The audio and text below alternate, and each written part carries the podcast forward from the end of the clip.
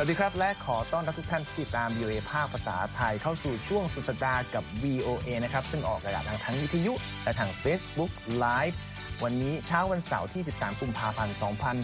2564 ตามเวลาในประเทศไทย อยู่กับผมนพรัตน์ชัยเฉลิมมงคล ผมรัตพลอ่อนสนิท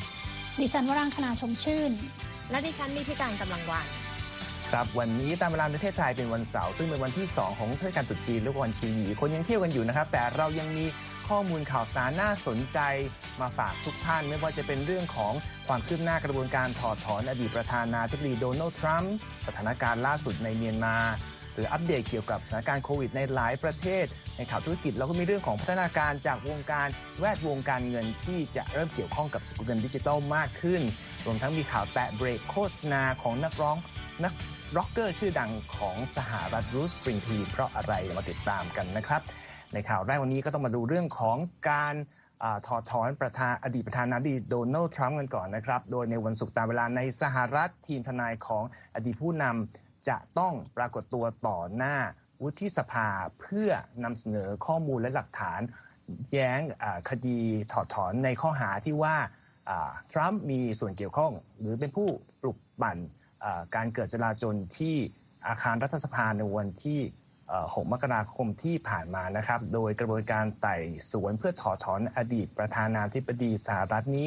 เดินหน้ามาหลายวันแล้วสองวันที่ผ่านมาเนี่ยเป็นหน้าที่ของทางฝั่งผู้ที่ยื่นเรื่องถอดถอนก็เป็นทีมงานซึ่งประกอบด้วยสมาชิกสสสภาล่างของพรรคเดโมแครตนะครับ ยื่นข้อมูลคลิปวิดีโอ ทวิตต่างๆ เพื่อเสนอให้แก่วุฒิสภาได้รับรู้ ไม่ว่าจะเป็นทวีตที่ ทางประธานาธิบดีประธานาธิบดีทรัมป์ทวีตมาก่อนวันเลือกตั้งว่าถ้าการเลือกตั้งครั้งนี้ตนแพ้เหตุผลเดียวก็คือมีการโกงเกิดขึ้น มีการทุจริตทุจริตการเลือกตั้งรวมทั้งคลิปวิดีโอวันเช้าวันที่ 6 มกราคมที่อดีตประธานาธิบดีขึ้นพูด แล้วก็เรียกร้องให้ผู้สนับสนุนออกมาเดินขบวนกัน ซึ่งทางผู้ที่กล่าวหาก็มองว่าเป็นการ ยุยงส่งเสริมให้มีการบุกเข้ามาในอาคารรัฐสภาก่อความเสียหาย บุกเข้าไปในออฟฟิศทำงานของ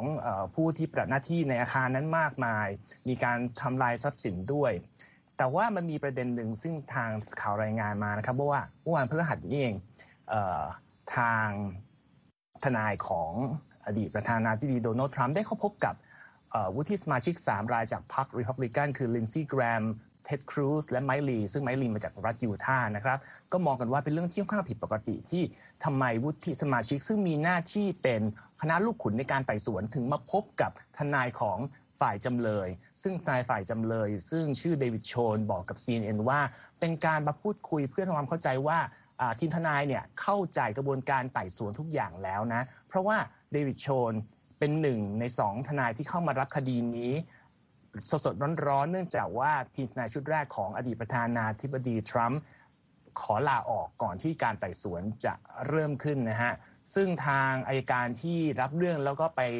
นำเสนอคดีนี้ในชั้นวุฒิสภาก็บอกว่า ตอนนี้มีหลักฐานที่ชัดแจ้งแล้วก็มีอยู่มากมายที่จะบ่งชี้ว่าทรัมป์เป็นผู้ปลุกระดมการก่อการจลาจลจริง แต่ว่า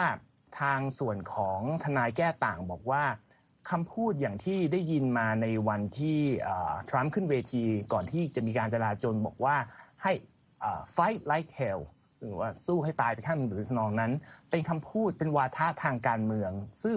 คนอเมริกันมีสิทธิ์ที่จะพูดตาม First Amendment นะฮะการบทบัญญัติแก้ไขเพิ่มเติมรัฐธรรมนูญฉบับที่หนึ่งที่ว่าด้วยเสรีภาพของการพูด เพราะฉะนั้นดูต่อไปว่าการที่วันศุกร์ตามนานในสหรัฐ ทนายของอดีตประธานาธิบดี ขอแค่วันเดียวในการเสนอข้อมูลหลักฐานทุกอย่าง จะจบลงอย่างไร และจะลงมติยังไง แต่ว่ารายงานข่าวแจ้งว่าเท่าที่ผ่านมาถ้าจะต้องออให้มีการตัดสินว่าผิดจริง ต้องมีคะแนนในวุฒิสภาสองในสามใช่ไหมครับ ซึ่งแปลว่าต้องมีวุฒิสมาชิกของพรรครีพับลิกเดโมแครตห้าสิบคนบวกกับสิบเจ็ดคนของพรรครีพับลิกันณถึงจุดนี้ยังดูไม่ออกว่าจะมีถึงสิบเจ็ดคนหรือเปล่า ก็เลยมีการเก็งกันว่าอาจจะลงด้วยการ สิ้นสุดคดีด้วยการบอกว่าไม่ผิดนะครับ ก็ต้องติดตามกันต่อไป จากเรื่องของอการถอดถอนอดีตประธานาธิบดีสหรัฐไปต่อที่เมียนมา วันนี้คุณนิติการมีอัปเดตอะไรมานำเสนอครับ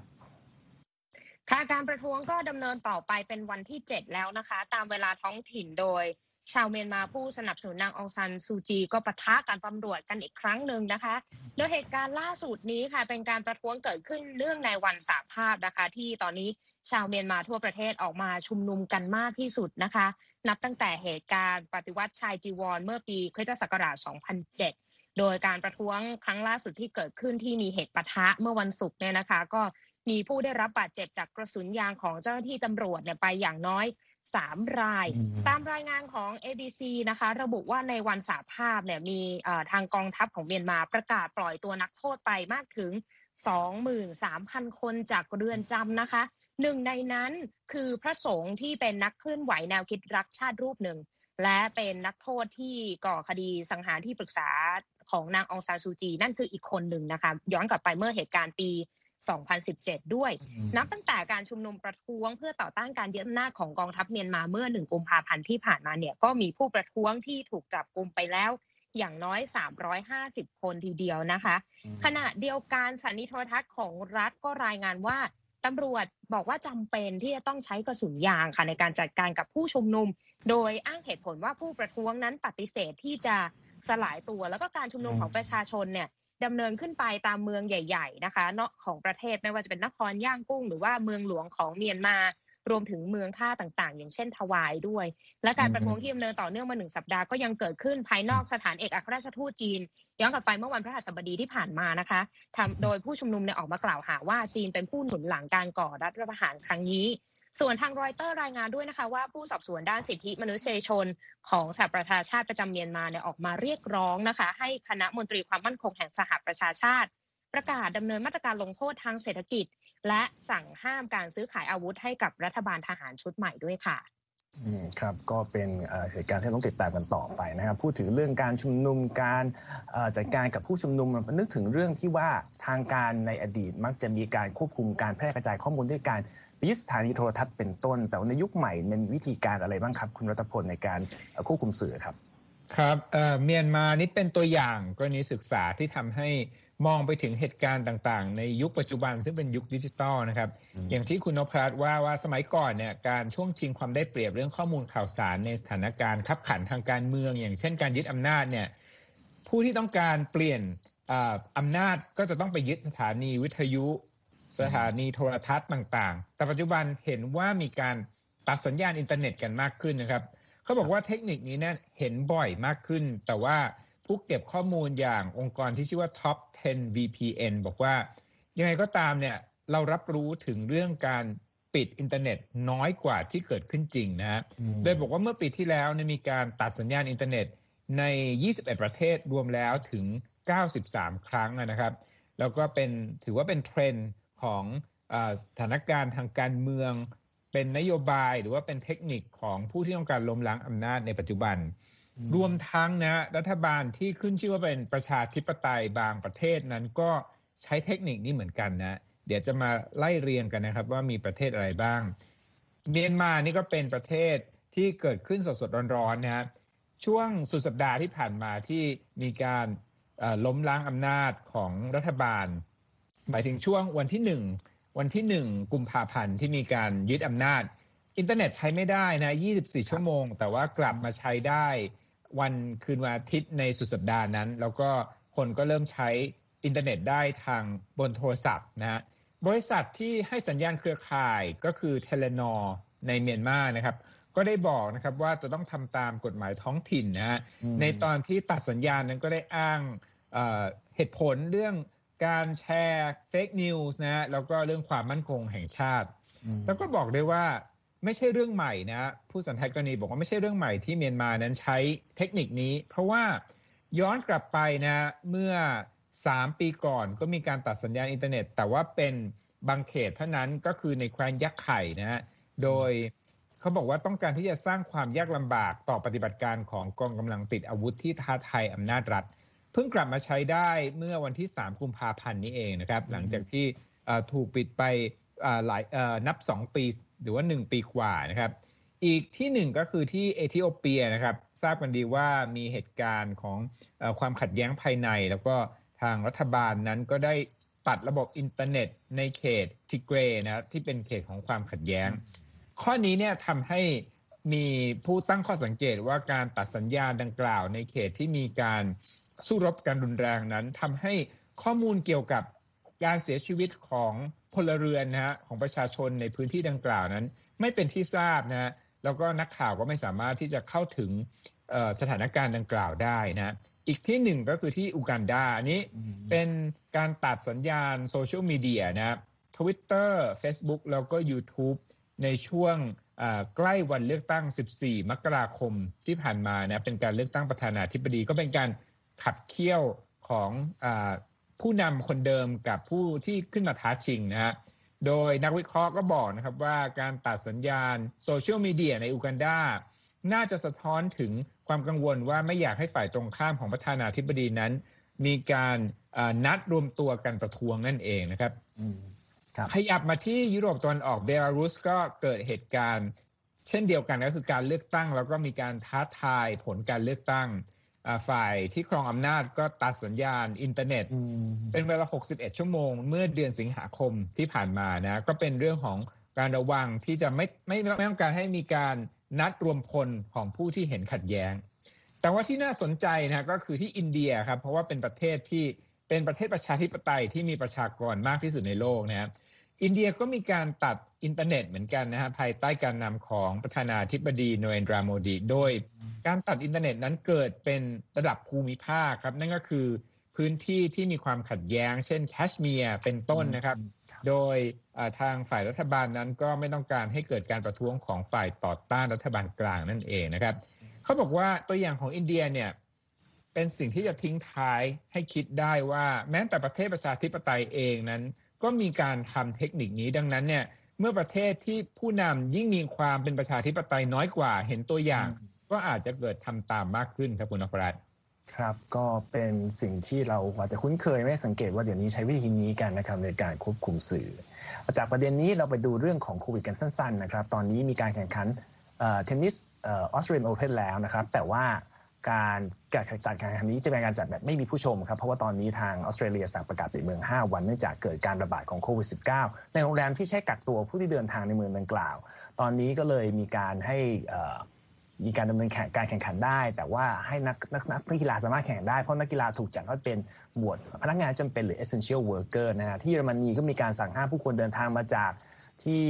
สาธารณเช็กแล้วก็บางส่วนของออสเตรีย หลังจากมีการติดเชื้อสูงขึ้นในพื้นที่ดังกล่าว บราซิลเองก็ตอนนี้ก็มีการพยายามโน้มน้าวชนพื้นเมืองยอมรับวัคซีน เพราะว่าคนพื้นเมืองมองว่าวัคซีนเนี่ยเป็นสิ่งที่ทางการจะเอามาทำอะไรตัวเองไม่ทราบ เขาบอกว่ามีข่าวว่ามีชนพื้นเมืองในป่าเมซอนยิงธนูใส่เจ้าหน้าที่สาธารณสุขที่ต้องการเอาวัคซีนมาให้ด้วย อันนี้ก็เป็นกรณีที่เกิดขึ้นทั่วโลกสั้น ๆ ของโควิดนะครับ ไปต่อกันที่เรื่องของสกุลเงินดิจิตอลซึ่งตอนนี้ก็ยังเป็นประเด็นที่คนจับตาดูว่าจะลงทุนไม่ลงทุนดี แต่มีธนาคารเก่าแก่สุดในสหรัฐ เปิดแขนยอมรับแล้วใช่ไหมครับคุณรัตพลใช่ครับ ธนาคารเก่าแก่ที่สุดในอเมริกาก็คือ Bank of New York Mellon หรือว่าชื่อสั้น BNY Mellon นะครับ ประกาศครับว่าในปีนี้จะเริ่มรับดูแลทรัพย์สินประเภทเงินดิจิตอลเช่นบิตคอยนะครับ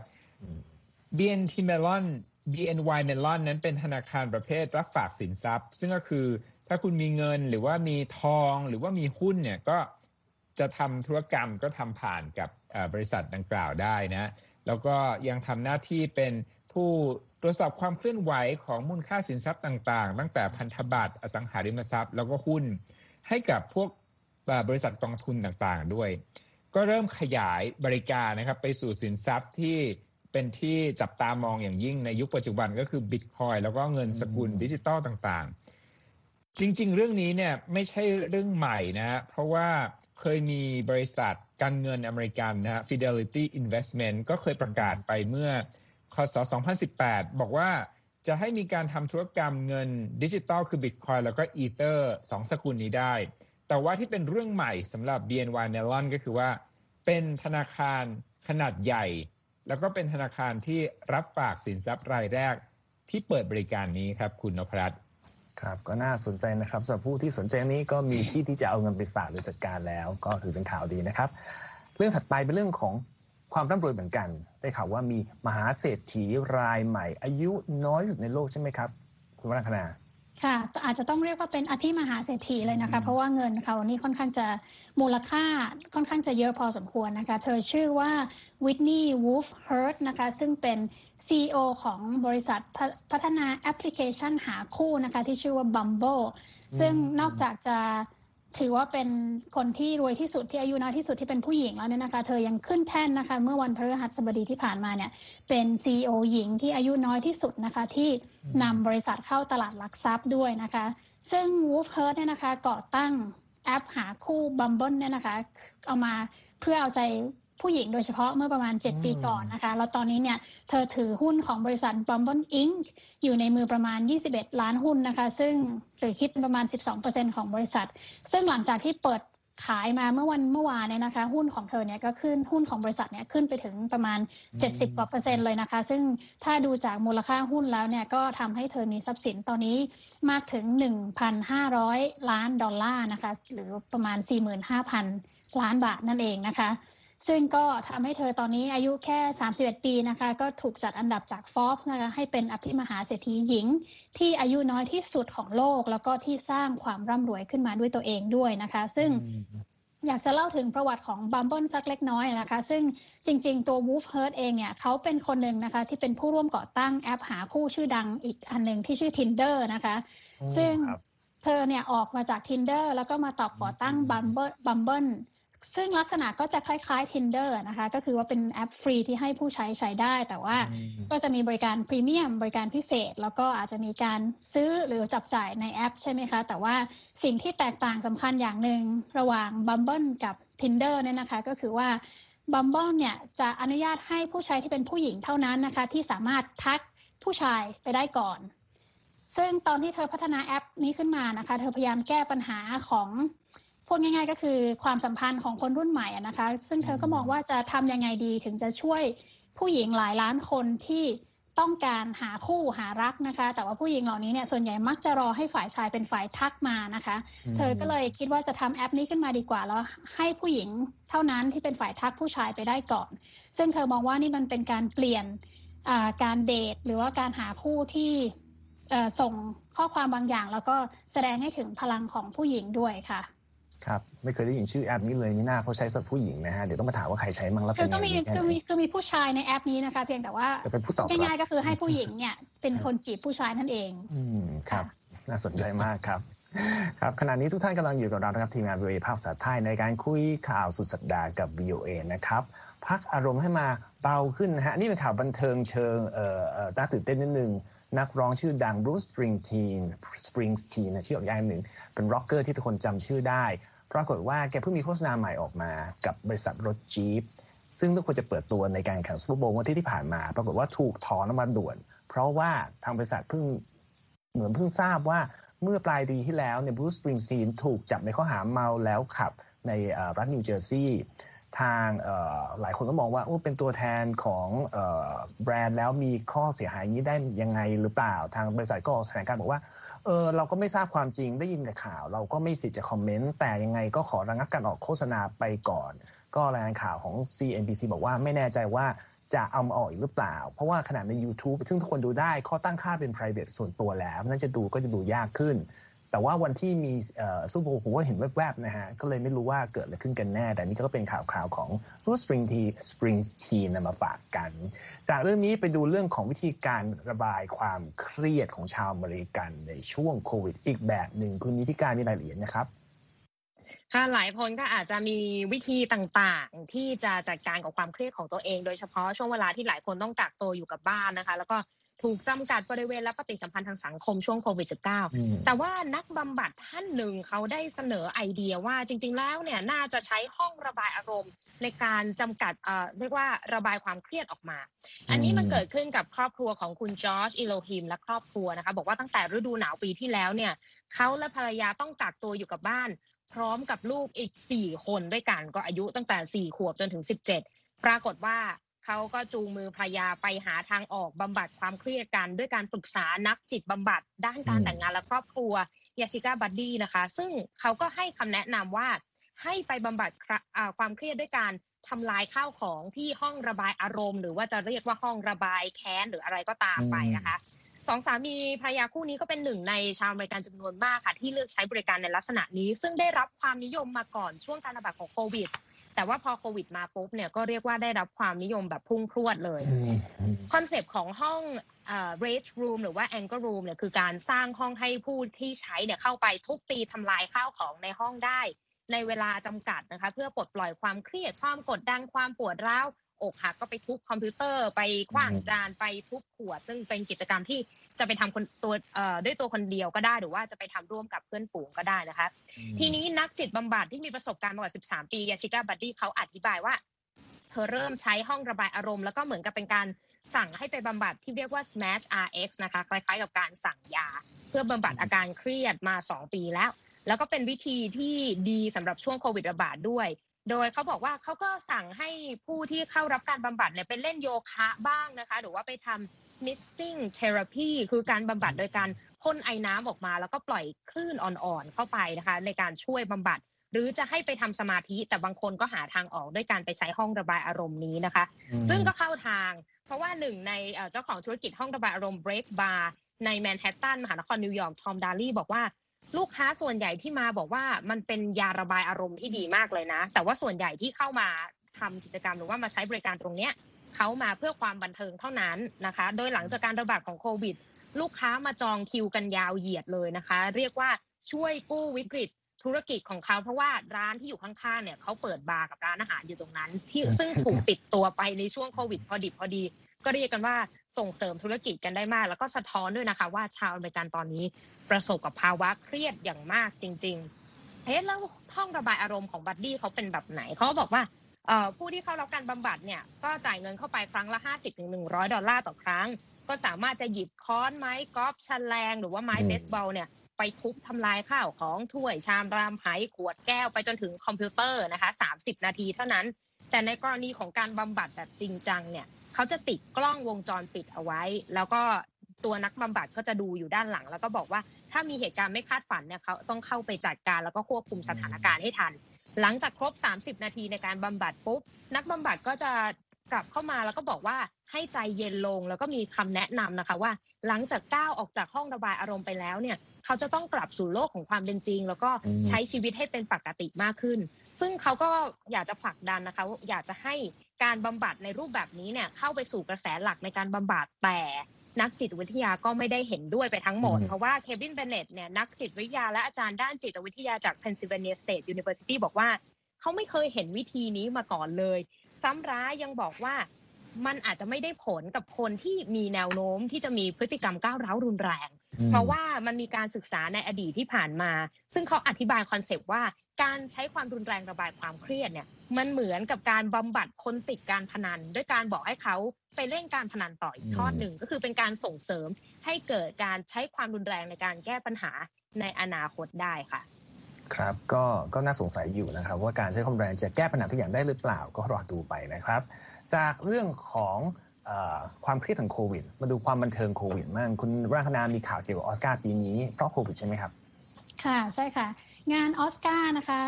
ที่เจอโรคเลือดโรคเลือนนะคะที่จะมมาจัดงานวันที่ 25 เมษายนนี้เนี่ยก็จะ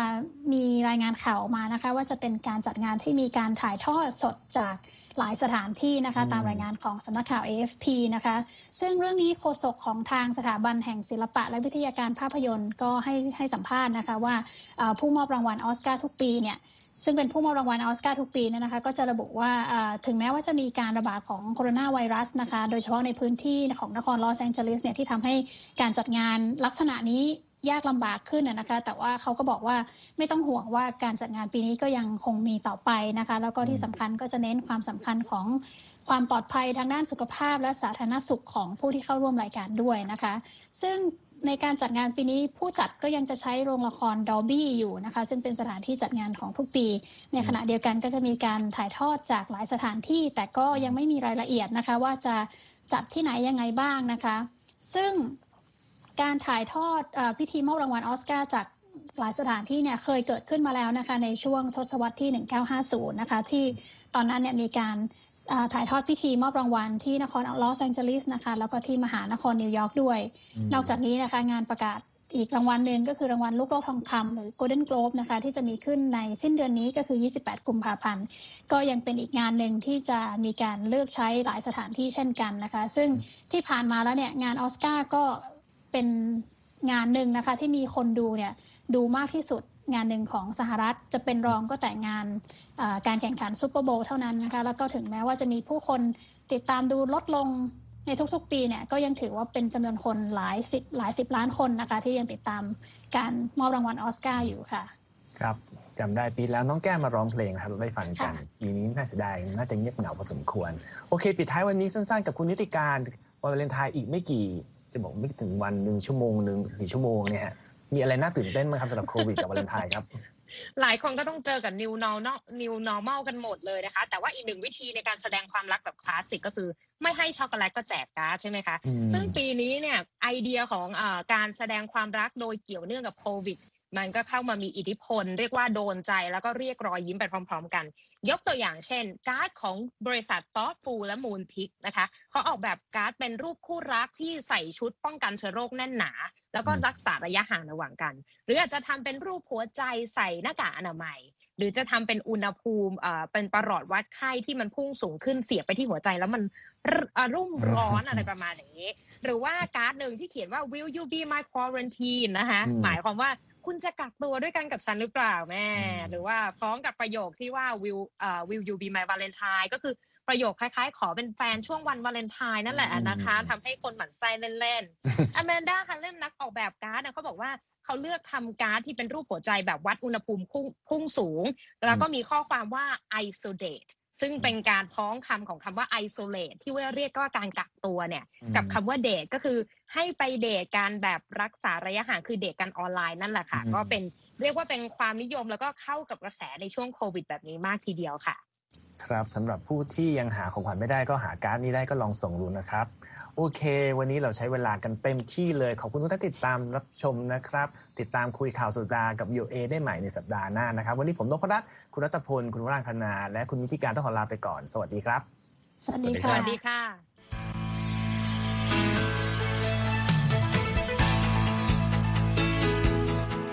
ครับและที่จบไปก็คือรายการจาก Voice of อเมริกาภาคภาษาไทย หากคุณผู้ฟังต้องการฟังรายการในวันนี้อีกครั้ง สามารถเข้าไปได้ที่เว็บไซต์ voa thai com และคลิกที่โปรแกรมของเราครับ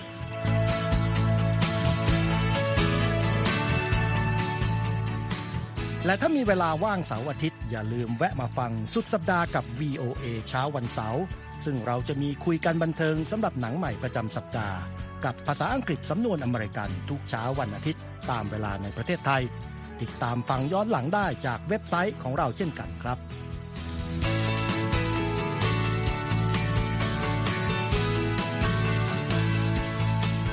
และสำหรับคุณผู้ฟังที่ชอบเรียนรู้ภาษาอังกฤษ ตอนนี้เรามีคอลัมน์พิเศษ Let's Learn English ซึ่งเปิดโอกาสการเรียนรู้และฝึกทักษะภาษาอังกฤษ ในรูปแบบที่ถูกออกแบบโดยผู้เชี่ยวชาญตามมาตรฐานการศึกษาของอเมริกา เพื่อให้เนื้อหาเหมาะสมสำหรับผู้เริ่มเรียนภาษาอังกฤษ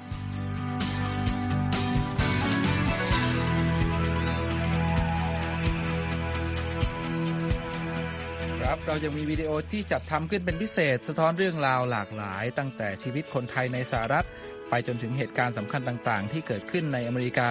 มาเสนอเป็นประจำ ซึ่งติดตามได้ทั้งทางเว็บไซต์ voa thai com Facebook และ YouTube voa thai ครับ